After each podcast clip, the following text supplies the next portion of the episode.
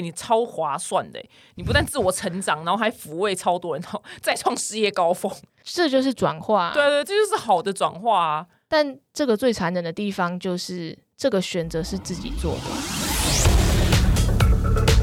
Hello，表弟妹，你们常常就是问我一些问题，然后我都会发现说。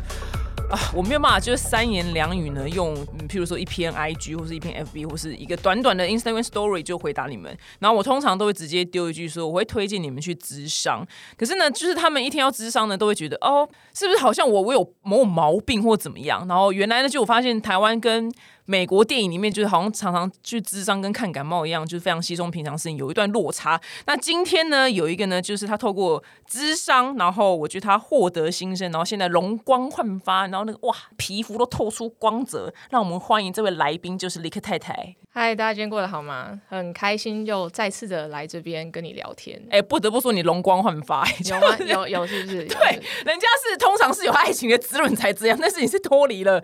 我是说真的，没有没有客套，容光焕发，他皮肤整个在发光。可是我之前也是度过一些蛮黑暗的时候啊，那时候皮肤蛮暗沉的。那时候你也有看过我啊？对，那时候皮肤真的没有发光。谢谢你。对，现在我觉得你很棒。那因为呢，你最近非常非常忙碌嘛，你手上就是 啊，我之前去参加那个托里多姿益智节目。还有一个新的是浩浩的线上课程，你最近这样怎么安排你的人生？刚刚我我们不是互相分享，对我看他的新 calendar 吗？对他的形式力就看得我想吐。我看你的还蛮健康的，你是他是用一个月的 view，我看哦每天有排几样事情这样子。我最近学会的一点就是不要再往后看了。我就是好好的把今天过完，然后再过明天。因为我往后看，我就会觉得，哦，我现在非常的焦虑，怎么这礼拜事情这么多？那我刚播了几个礼拜给你看，都是这个样子。因为你人生接下来都是这样啊，到你退休那一天吧。可是我觉得这样子很好，因为我很喜欢工作。那我从工作里面也获得非常多的成就感。那历经了可能两年多前第一次进入职商，因为。大概上个礼拜吧，我的心理师突然跟我回顾哦，两年多前的我，然后他说，两年多前的你困在一个很黑暗的地方，在工作上、家庭上都无法施展，但是他这是非常轻描淡写的讲我当初的状况，看着我整个人碎成一片一片的，然后我又很努力的把我自己重新拼凑成现在的样子。要是他有一台时光机，他多想要飞去跟当时的我说：“你不用担心，未来一切都没事的。”我听的当下，我非常的有点想哭。那当然我没有哭出来，是因为我马上就赶快把这个记起来，因为我觉得可以把它写在我的智商笔记里面。然后那时候的我，突然一瞬间就想到，从前的我不太懂得怎么心疼自己，有了小孩之后会心疼小孩，可是我从来没有把。这份情绪用在自己身上过，但我也从我的心理师身上学习到了善待自己，然后你同时也有办法去疼惜自己，不是说哦手去 paper cut 去刮到，然后在那边叫啊什么痛，别人会说你怎么那么怕痛，而是真真实实的看到自己的努力，然后觉得自己很棒。哦，哇靠！哎，你两年前到现在没有间断，然后累积起来几个小时，你有算吗？超过一百多个小时了，非常非常久。我当初 因为我很抠，你知道吗？因为我想说哇，一次要两千，然后因为那个智商师跟我说我的，他说通常是七堂课是一个 set，然后他说我说是哦，好，那我就立定决心，我说那骂老娘一万四就把这件事给搞定。哎，我真的搞定了。我只花七堂课，我就是你知道身心很空，那你这样真的花很多钱。我那一个五十分钟两千五，哎，差不多就公定价就这样。我的我我的是两千块，可能我找比较值钱，有打折是不是？没有没有没有他完全不知道我是谁。但我觉得这个钱完全没有白花。但是这边特别感谢我的妈妈帮我付全部的钱啊！哇，伊人很好呢。因为我就跟他说，哇，原来这一切都跟原生家庭有关。那难道不就是你吗？这样，我就跟他开玩笑嘛。但事实上，对我妈。造成我一些心理上的一些 小创伤啦，对，那也感谢愿意他用钱来填补这个伤口。好，我们大概两千五乘以一百多个小时。阿姨用这个填补完成，谢谢阿姨，谢谢不对，谢谢妈妈，谢谢妈妈，谢谢妈妈，很棒哎，妈妈是金主。那你说，你刚刚说你觉得这个钱花的很值得，因为你这一次有一个新的线上课程，跟大家先短短的介绍一下，跟你的智商有关。这就是我在智商室里面两年多下来，我整理我所学习到的东西，我在里面听到，另外我再去找书，另外的学习的。这个笔记，我觉得是很精华，而且因为我是从幼稚园版开始的，我从我根本不知道怎么觉察自己的情绪，跟我根本没有办法形容自己的情绪开始的，所以我觉得对于这方面有兴趣的人，这是一个很好的一个我以学姐的身份分享。从零开始的过程，因为会有私讯问我说，我该不该去咨商，在咨商室里面是什么样子？那刚好你可以看着我的分享，就一路以来的这个心路历程来一窥究竟。当然，每个人进去的议题不一样，那每个人适合的心理师的风格也会不太一样。但从我觉得从我这里面的学习，对大家来讲都是快速的帮你节省时间。就是哦，你看大概看完这些之后，你之后就算选择进入了咨商这个过程，你的心里都会更踏实一点，更有谱一点。因为我猜啦，就是应该不会有人像我已经睡成那样才进去的。嗯，就是我算是很能盯，有你非常能盯，因为其实，在一路以来，我有一件事情印象非常的深刻。通常我遇到的那个已婚妇女们啊，因为已婚妇女们最常很爱讲一句话，就是老公老公怎样怎样外遇什么什么，随便举例，他们就说那就离婚呐，这怎么可以？就是他们很爱就是。非常非常的高声宣布说怎么样就离婚，然后呢，但是他们出事的时候都不会离。然后你呢，有一次我遇到你的时候，然后给我了一个完全相反的答案，你是说你不管发生什么事情，你都不会离婚。然后那时候我就想说，哦，是哦，我说哎，很特别，因为我没有听过这个答案这样。但后来因为你离了嘛，但是我觉得那个时候你回答你说你怎么样都不会离婚什么，我说那外遇，你说你要想办法解决。我觉得那时候就是你盯到最高点的时候。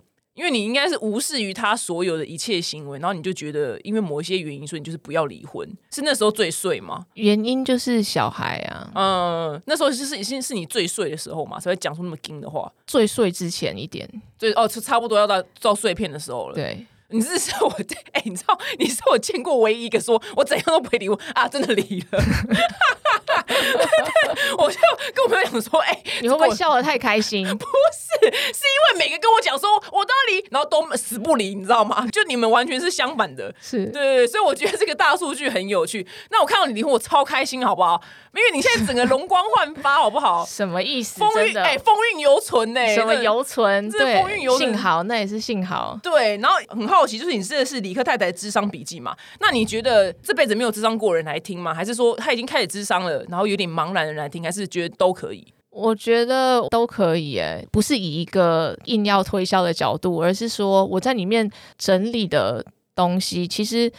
我在里面有提到一件事情，就是冲水马桶啊，你大概知道它的原理是怎么样？每个人都会大概哦，我好像大概知道冲水马桶的原理是什么。可是我今天拿一张纸跟一一支笔，请你把它画出来的时候，你是画不出来的。很多时候你没有办法完整的描述出来、叙述出来，其实你根本不知道自己其实是不太清楚。那也在我同时在整理这些笔记的过程当中。我又再重新的理了自己的逻辑、自己的思绪。那不管你现在是在你咨商的哪一个阶段，不管是进入前、进入现在还在咨商中，或者是呃想要休息一段时间，其实看着别人整理出来的内容，一定你可以得到一些新的想法，就算是同一件事情。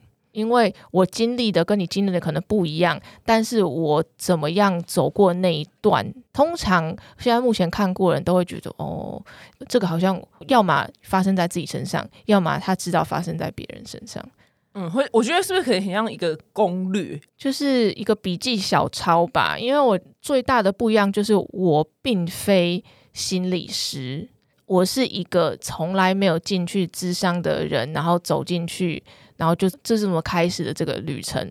然后我觉得我在咨商过程中，我得到非常非常的多。我很努力，然后让我变成了一个新的人，然后有更多视角。这个对我在工作上也非常有帮助。对人生就不用讲了。我觉得我的人生现在是一个新的开始，并不只是因为离婚而已。其实离婚跟结婚一样，不过就是一个。发生的那件事情嘛，但事实上生活还是要过。那我在智商里面学习到了这些工具之后，我有办法把它应用在我的生活，我觉得非常的有效率。像打个比方好了，以前我不想做一件事情的时候，比如说，哦，我接下来要写一个五十页的稿，我就不想做。那我以前就会毫无意识的没有察觉自己，就是只是觉得不想做，我就去看电视啊，我可能就出去玩、出去吃饭，拖到最后一秒要来做。哇，你这好不好不像你哦，我也不知道你有这一面呢。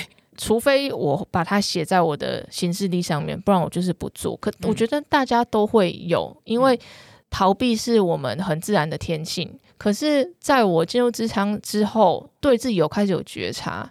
我就会觉得，其实，在逃避的这过程之中，我看电视我也看得不开心，因为我知道我有待完成事项要做，我就是没做嘛，所以心里就会焦虑。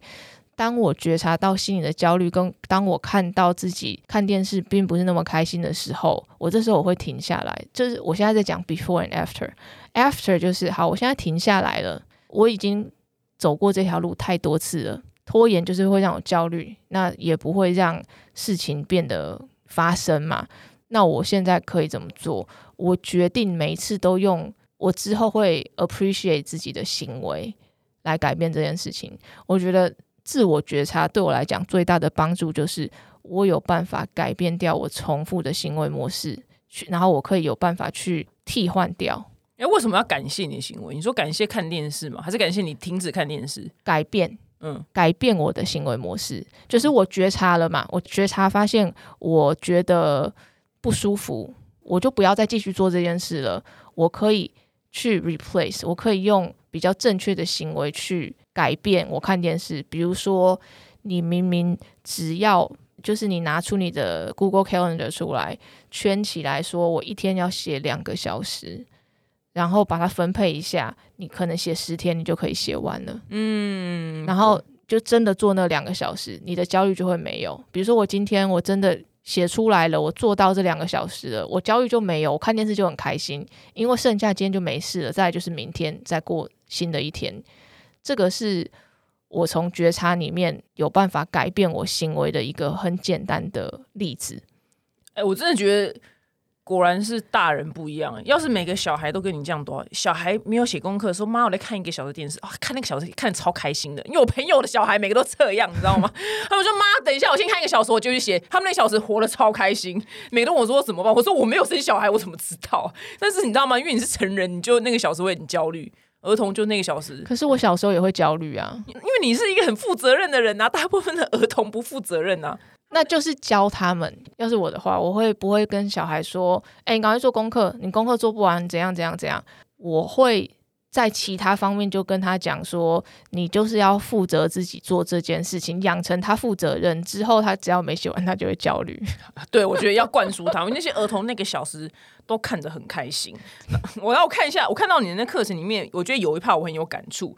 你是说，就是因为很多就是发生过的事情就已经发生了，然后因为我们的大脑。就是会储存这些发生过的事情嘛？你说有一些就是讯号跟神经，就其实已经储存到 maybe 已经可能有点到潜意识。但是你觉得智商是很神奇的，是它帮你建立了新的视角跟新的观点。你可以跟大家就讲一下这个，我觉得这个很棒，只是要解释一下。因为我不是心理师，所以说我有不懂的事情，我会去问我的心理师，或是查书，然后用一个比较路人的方式去解释这样子的东西。那这个东西其实跟大脑神经生物学又有相关，因为人的记忆啊，都是跟你过去发生什么事情，这是你的生活经验嘛？那你的生活经验会直接变成你的直觉，之后你之后就是一直这样子反应，这就是所谓的回路，原本的回路。比如说，你看到一杯用纸杯装的咖啡，不是用塑胶杯的，你就会觉得它是热的，所以你喝起来就会小心。就是你已经变成你的一种直觉了。可是我们现在如果要改变这个回路的话，你变成你要先有新的经验，就是纸杯好几次是冰的哦，原来它也可以是冰的。那之后它进到你的脑里之后，你就会又改变的回路，心里就会想说哦，摸起来可能会是冰的。这是会不会一个太粗浅的例子？不会，我觉得很棒。我就是要粗浅的，不然我听不懂。好，那那也就是说，比如说好了，如果你知道你自己。有一个可能心中有一个创伤，或者是你有一个很不怎么样的生活经验，好了，然后如果在不知不觉的状况之下碰到重复的场景，你就会有一样的行为模式出来嘛？哦，你比较喜欢讲感情嘛？就讲你刚刚就有问我说有没有遇到重复的感情的这个模式嘛？那这个是我自己没有观察到，是我的心理师跟我说的。我喜欢一直付出，可是因为他不会跟你讲难听的话，但我对我自己的想法是。我想要付出，是因为我要，我是想要从付出里面看到我自己的重要性。然后，它不一定是别人想要的，也不一定是对的。哦，有可能变妈妈了。对，就是我付出的同时，是不是也剥夺了别人为自己负责的的权利呢？嗯，然后到最后就会变成，有一天觉得我付出太多，你怎么什么都没做的时候，你停下来了，别人就会跳起来，为什么没有了？这样。这在智商室里面，心理师帮助我看到的重复的这个行为模式。那我现在看到了，我觉得这个笔记最大的重点就是看到之后，自己真的决定要改自己的行为。我现在惊醒了，我就不想要再用同样的方式去面对同一个问题了。因此，我觉得性格就会就此改变。命运也会就此改变，因为命运是所有你的决定堆叠在一起的嘛。那为什么人家说哦会一直重复，一直重复？就是因为你也一直重复做一样的决定，一样的行为。但今天我只要发现了，我有办法改变这个行为，我就不会再一直重复了。对，很多少女就是以为，举最简单的例子好，他们可能一而再再而三遇到同样类型的感情状态，譬如说，为什么对方不跟他在一起？那那譬如他永远都是先接吻、先上床，然后为对方做很多事情，然后他一直以为这样可以得到一个好的结果，但是重复了，好歹要重复两次，你就会知道这个这条路不行嘛，所以就不要那么的容易跟对方发生关系，是他们就不肯去做这个改变。但我觉得最难的其实是。看到我们可能外人都会觉得啊，你不就是重复一直遇到这种类型的人，但是自己看不到的状况之下，其实是根本改变不了的。因为看到不是只是看到重复的行为都跟渣男交往而已，而是要看到自己的心理需求，你都会选择渣男的心理需求到底是什么？你要看到的是自己往内深处再看，一切到最后都回到。你内在的需求有没有被满足？说不定他那个重复找渣男状况之下，那渣男身上有个特质，刚好就是他最想要的那个缺口。那对他来讲可能是氧气啊，他已经不在乎之后会发生什么事，他那个当下他就要，所以。看到他行为模式的重复很重要，看到自己内心想要的什么东西是最重要、更重要的。因为人做什么事情都会有心理动力，这是我在里面非常大的学习。因为如果我自己没有找出来、看出来我做这件事情的原因的话，我就等于是很盲目的在做这件事情。嗯，那你那时候后来他你的智商是帮助你看到你心里面最想要的那个心理动力是什么？心理动力。每个阶段都会变，依照你的目标不同而改变。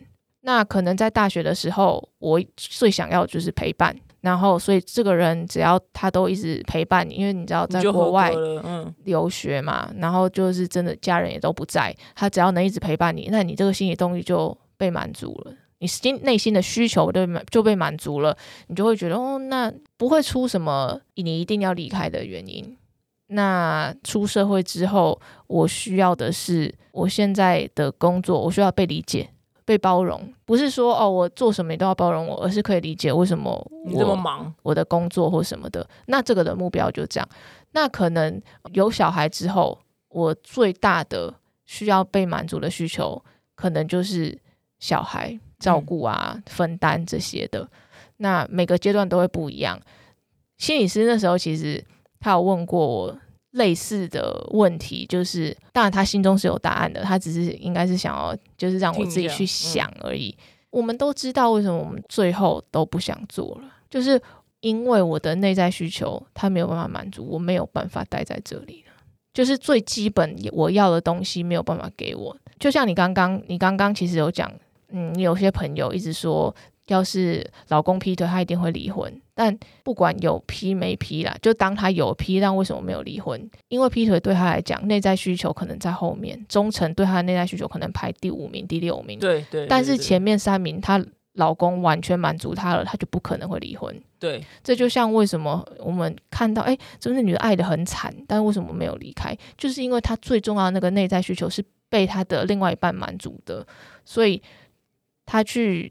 帮他另外一半付钱没有问题啊，他去帮另外一半做牛做马都没有问题。哎、我觉得这讲的很好、哎，因为你刚刚讲，就譬如说，我真的随便举例，譬如说，假使第一名跟第二名，第一名就可能她老公床上很强，她被满足了；第二名呢，可能她老公会拿钱回家，这两个是她人生的需求第一名，所以她老公刚好外遇了，然后她也是打死想说，那你是没办法离这样，这个顺序会不会造成一些危险？因为她等于现在她老公外，她是痛苦了嘛，但是因为她前面一跟二被满足，或是她就会讲说，我为了小孩不离婚呐、但是那是官宣，你知道吗？但是是不是这个顺序会需要调动一下才会离开这个痛苦的回圈？可是说不定他没有那么痛苦啊，没有，我怎么看他们好像讲的，好像都很痛苦，但是也没离啦。这是很吊诡的事情。那就真的表示这件事情是在他后面的，因为如果外遇他真的是他的第一名的，就是那个死穴的话，忠诚啊，一旦忠诚没有，信任没有，他就没有办法再经营这段关系的话，他自然而然就会离啊。其嗯，对，是这样的，没错。我跟你讲，你这段不知道可不可以讲。那一天我刚好工作的时候遇到一个同行，我刚才也完全不认识，然后就第一次讲，他就被安排在同一个桌子，他就只好聊天。那我跟他聊天的时候，就不知道为什么，他也就跟我讲那么私密的事情，就是他就说到她老公，因为她有小孩，然后她老公都晚上都不回家，跑出去玩干嘛的，然后似乎应该也是有外遇这样。然后还有抓她老公一些莫名的讯息嘛，那那我觉得蛮明确是外遇。然后就反正聊聊着，我就说哦是哦，那你是可以接受外遇的。他说怎么可以接受外遇？不行啊，外遇就要离婚。他说有女生可以接受外遇吗？我说哦哦有啊，蛮多女生老公外遇，他们都还没有离婚啊。然后我想说他已经有点神志不清了，你知道吗？他的前后文完全你有发现吗？她前面跟我讲她老公那些是外遇事情，就后面有问她说哦，所以你可以叫老公外遇？她说怎么可以？我觉得她已经痛苦到有点神志不清，他不知道他自己在干嘛。我说真的，他跟我讲话的时候，我觉得他眼神有点飘忽。我觉得他的他的另一半带给他的痛苦，真的就是把他推向成碎片，只是她自己不知道。我好希望他听到这一集，我真的是我不希望。我是不知道怎么解释这个，但是我刚刚有想到灵光一现，就是我在智商室里，咨商师常常会跟我核对，因为我的心跟脑不同步，我脑永远走在前面，心才慢慢跟上。就是你刚刚觉得，诶，为什么他前面长这样，后面长这样？其实是心跟脑在打架。原来如此，我刚刚讲的内心的这个需求是心，可是脑中会觉得外遇不对啊，为什么怎么样？哦，这是他心跟脑没有同步。那你有没有一个，就是给这一集听众一个最简单，可能他还没有去买你的课程干嘛？最简单一个察觉自己目前心理状态的一个最简单的方式。其实从一些很外在的东西，很你可以从很表面开始。你饮食有没有暴饮暴食？吃的太多，吃的太少？你睡眠好吗？你容易入睡吗？想太多吗？你看着镜子里面的自己的时候，有没有不喜欢，或是觉得怪怪的，或者是你的生活的满意度？你现在觉得过得怎么样？因为我现在的我自己是非常喜欢我自己的，我觉得我自己很踏实，然后我觉得很轻松。虽然工作很多，但是我觉得很开心，因为曾经的我没有办法工作，但是现在我能工作的时候，就是有时候都会一闪而过说，哇，我我回来了。这样很多时候，尤其是现代人都把自己的情绪压抑，就是已经习惯性的一浮上来，直接把它打下去。到我现在不是那么舒服，但是我也说不上来是哪里。你上一次注意到你可能呼吸不顺，或者是胸口紧，或者是在握拳、牙根咬紧是什么时候？真的是想 大便的时候吧，我真想不起来就是。括约肌在扩对大便的时候，对，可是这件事情对我们应该要像小婴儿哭笑那么自然，哎、那表示我好像不会太不快乐，因为我想不起来这个时候了，你懂吗？或者是你某种程度说不定有在压抑自己，嗯我不知道。可是你自己观察，你觉得你这样很好，你就很好，就是你不用管我怎么讲啦。因为我的话是因为我曾经非常的麻木，我不知道，我不知道我现在怎么样。心理师问说：“那你现在感觉怎样？”一开始都说没什么感觉吗？我不知道啊，没有感觉啊。哇，麻木不仁就是四个字，对，我就是从麻木不仁到我现在真的大概知道我现在的状态，然后有办法很精准的去描述出来的。我曾经有问过心理师说为什么这么久，因为我我智商一年多之后，我就有点在逼自己开始工作。那我那时候的工作状况其实一直都不是很好。一开始我没有办法这样子读这一行字，过了一年的智商之后，我有办法读这一段字了，我就觉得我可以试着开始工作了。那时候你也有来啊。那时候我的状况跟现在是完全不一样。我现在可以就是看完这一页之后，我就马上就是有办法，我不需要任何的稿，我不需要任何的东西，我就可以从头到尾访谈下去，然后想到很多新的东西。可是那时候我连一句话我都都拼拼凑凑的讲讲不出来。我看着我频道停更之后再回来的影片，我都苦笑诶、因为我就想说，为什么这么简单的东西，我我讲一句话，我会分成三段讲，这么的不顺。那也很感谢那时候你来，然后还有其他的 YouTuber 一起来，我们谈很多情绪上的字，然后就一起去讨论。就我讲不下去的时候，其实对方是会帮我接话，我真的很感谢你们。那我是从那么的没有办法到现在，我就所以，我才会问心理师说，为什么我要花这么久的时间？我两年多了，我觉得我现在在我的第三阶段了，再回去看，我就觉得哦，我真的有成长，我真的变了。然后心理师说，哎，你这样已经很快了。有些人可能两年已经算很快了，对，已经算很快了。因为我觉得我改变的是，因为我改变很多。我可能本来就是一个偏有问题的人吧，就是你像你可能就是你。不知道，你就觉得我不像你，可能你生活中发生一些事情，你有办法自己去想，自己去解决。我是后来才习得这些能力的。那我觉得，如果今天要讲一小段话给今天的听众听的话，就是其实我们没有办法去避免事情发生在你身上，但是我们可以去转化这件事情。那怎么转化？这些就是决定权在我们身上。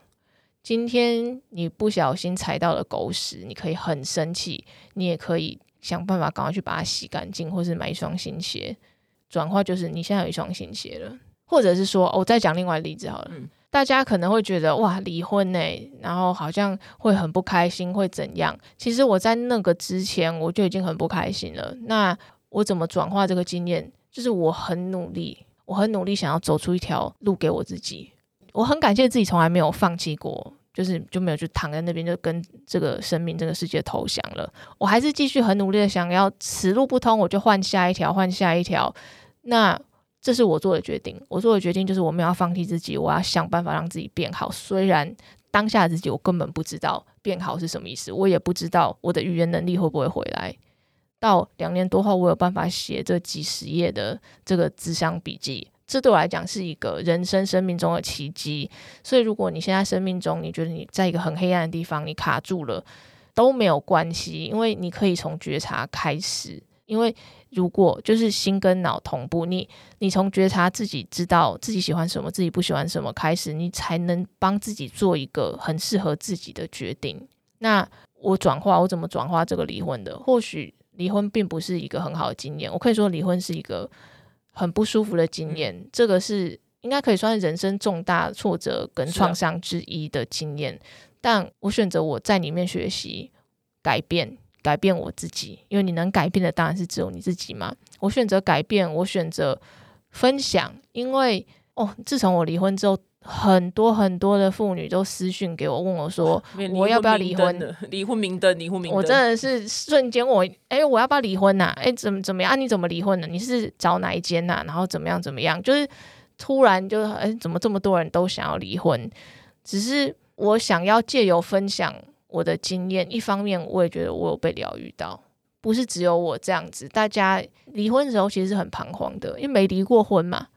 谁离过？就是谁知道会发生什么样的事情？就就就这真的是从来没有未报过，对，没有任何的没有办法预防，给自己打预防针的的的东西。那或许大家看到我的分享，就是如果他们能因此也觉得说哦没事的没事的，那我也会觉得我这一趟没有白走。就是你等于是你这一次原本大家视为人生挫败事情，哎，你超划算的，你不但自我成长，然后还抚慰超多人，然后 再创事业高峰，这就是转化。对对，这就是好的转化啊。但这个最残忍的地方就是这个选择是自己做的，当然也会想说，为什么就是发生在我身上？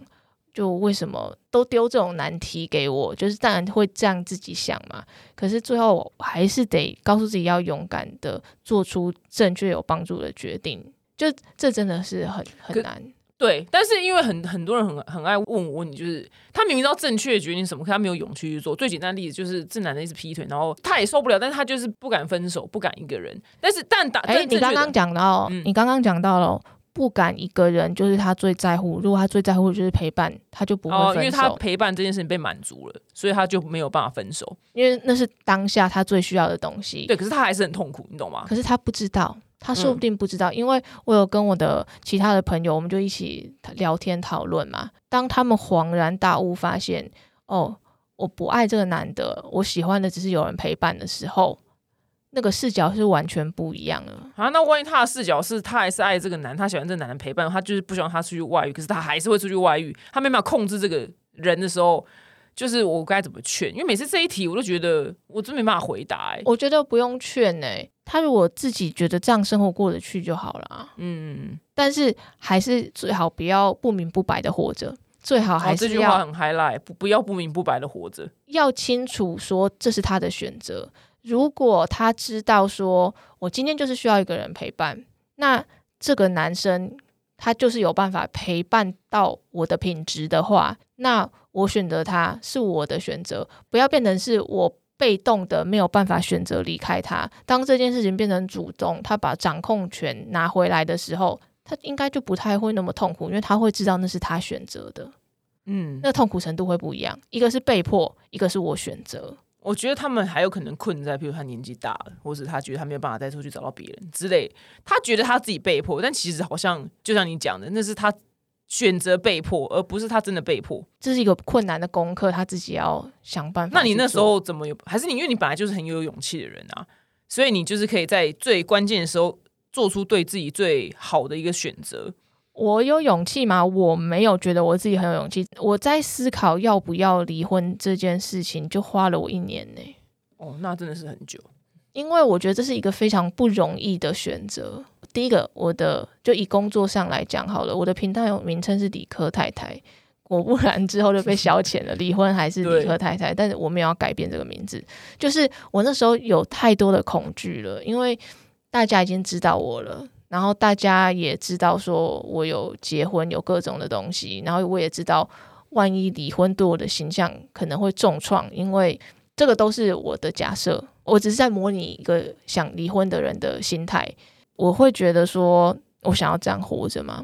就算我之后事业做得太好，我过得这么不开心，那我的对我来讲，人生意义又是什么？然后快乐的妈妈对小孩，我觉得才是最重要的吧。你勉强在一个很可怕的婚姻里面，我会自己必须要到最后是这么困难问题，只能问我自己，因为我有没有办法为我自己的这个选择负责？因为我没有办法教任何人为我的人生负责。我选择这条路之后，我有没有办法继续这样子走下去？那在你做出那决定之前，你会有太多的恐惧了。我第一个，我只我那时候只要想到说，我要一直被就是追杀问为什么要离婚，就是这些私事全部被挖出来，就可以足够你吐了。我就足够到让我畏惧到我不太敢离婚了。但是后来我会觉得说，就撑过去吧，就不然要怎么样？大家一定会有人要问的。如果就是这个就是没有办法避免发生的事情的话，那就让它发生吧。就是我那时候已经有一个做好了赴死的准备了，就是我已经做好被一些很传统的人说为什么要离婚，要怎么样怎么样，就是这些人也不会想要理解说，哦，如果真的很快乐的话，谁会选择要离婚？就是这些人是没有办法理解我的困难的。那我干嘛要去管？我也不需要去对这些人有做什么回答，因为能理解我的人，他就会理解我嘛。就是智商笔记里面有提到一个东西叫做自评系统，自评系统对于面对这些东西，我觉得也非常有用。因为当你没有一个确保做到什么事情你就是好的的这个系统的话，别人说你一句你就很容易动摇，然后你心就会累，你就会说、哦、真的吗？我真的是这样子的？然后他就没办法持续坚持他要走的原本正确的道路。，对对，那有了这个自评系统之后，我就会很清楚的面对我自己说，这是我深思熟虑做下的决定，我也有办法为我接下来的人生和你说家庭、小孩负责。那别人讲什么，那是他的价值观，他也没有要来帮我小孩付学费啊，对，说的很好。他也没有要来帮我面对一些人的攻击啊，那又怎么样？那那些坚持不离婚的人，你有多快乐？嗯，可惜你那时候你的离婚过程，因为我们没有私交到那么熟嘛，所以你不会跟我讲你就是那时候的纠结。然后那时候你就说，我说，你就叫理科小姐啊，就是你就改名叫理科小姐，哪一个巨星没改过名的？你看吹牛老爹改几次，我应该就旁边就出这种馊主意。但是我可以理解你每一个你的离婚不是一般人的离婚，因为你摊在公众下面，所以我觉得连你都做得到。一般市井小民当然一定也有难处，但是那个面对那个你知道所有全台湾两千三百万人口的那个疑问，他们大概只会面对大概二十三个，就是二三二三个亲朋好友。所以我觉得你说你都做到两千三百万人二十三个，我觉得你们也可以做得到。我觉得啦，现在是在鼓励大家鼓励离婚，是不是？没有，如果他不不快乐的话，不快乐的话，变成碎片的话，就该离。变成碎片的话，也是可以先从了解自己的需求开始，对，然后尝试着沟通吧。我也离婚这个是很劳民伤财的事情，而且会。反正就会有非常多丑陋的事情浮现，我觉得真的是一般人 尽量不要，尽量不要去。对，尽量不要。如果这边推荐大家一个，就是预防，我刚刚讲那么多负面，预防离婚的一本书，叫做你应该知道吧？就是《爱情的五种语言》，爱之语。爱情的样貌有五种不同的语言，第一个是呃 quality time 有品质的时间，就譬如说坐在这边一起深层的聊天，看一部电影讨论。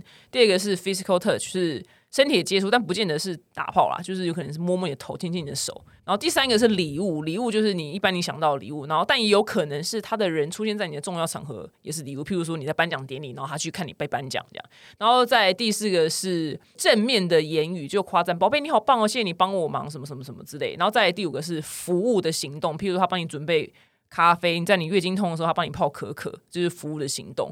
如果就是因为每个人就一二三四五，你也可以排序一下未来你遇到的人的话，譬如说你最重要是就是一二三四五，然后他的重要是五四三二一，就变成反的，他就一直给你五，可是你的五在你最后面，然后但是你最终是一，然后他就没给你一这样，因为每个人顺序不一样。但是过来人跟你讲一句哦，嗯就是当你内心 需求没有被满足，你爱已经全部被磨光的时候，那个东西都没有用。那本书就可以烧了，就直接 烧就。是大家最好是在自己感情还没什么。错的时候，对对对，赶快去了解对方的顺序跟你的顺序。对对对人家喜欢礼物你就多送一点。对，没错，这样就比较可以保存你的爱情那。个是后面那个防止的部分，但是最核心、最核心那个东西，嗯我里面有提到啊，我就写说老娘什么都知道，但是我就是不不想要这样子做了，但是我就是不想要了，这就是每段感情的关键。对，那个是最致命伤已经，没有办法被挽救的时候。那最后呢，可以跟大家就是讲一下你的理科太太的智商笔记，可以在哪边上课呢？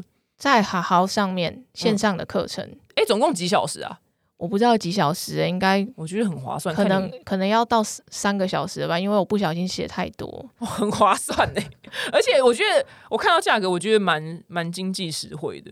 你就想我我是花了二三十万二三十万然后笔记，对，然后浓缩出这一个笔记，给大家一个，我觉得像是小抄攻略。可以嗯让你在智商的时候有一点心理准备。那我也以我自己过来人经验，我是没有花，我只花七个小时还好。但是我个人的那个的小攻略是，每一次去的时候，你一定要最记得你永远要处理什么事情，然后不然会很容易沦为跟智商是闲聊。因为我发现很多人去智商，因为他问你这个礼拜过得怎么样，我跟你讲这一题就过半个小时就过去了，所以这一题我都只讲大概二十秒。有有在算是哦我现在那个五百块了，已经500对对对，我因为我跟金牛座，你知道吗？我就因为这一题如果变沦为闲聊的话，你就浪费你的时间。那我觉得我心理师很厉害耶，嗯，他怎样？他很会问问题，很棒。然后就会我可能就是有点到讲到其他地方的时候，他就说那我们再回过来讲一下哦哦，这个东西就是会把我再拉回来。很好，很好。我觉得有品德的智商师应该会这样，我不知道我的智商师会不会这样，但是因为我是主持人性格，我想说不行不行，那我一定要赶快解决我核心问题，所以我这题我都会回答二十秒。可是我觉得你你也可以试试看，放开心胸的去讲自己想要讲的事情。心理师他们有他们的专业，就算你讲很多或你讲很少，对他们来讲都是一种线索啊。哦，OK，我就会把自己摊开来，尽量让他们寻找我的线索是什么。懂。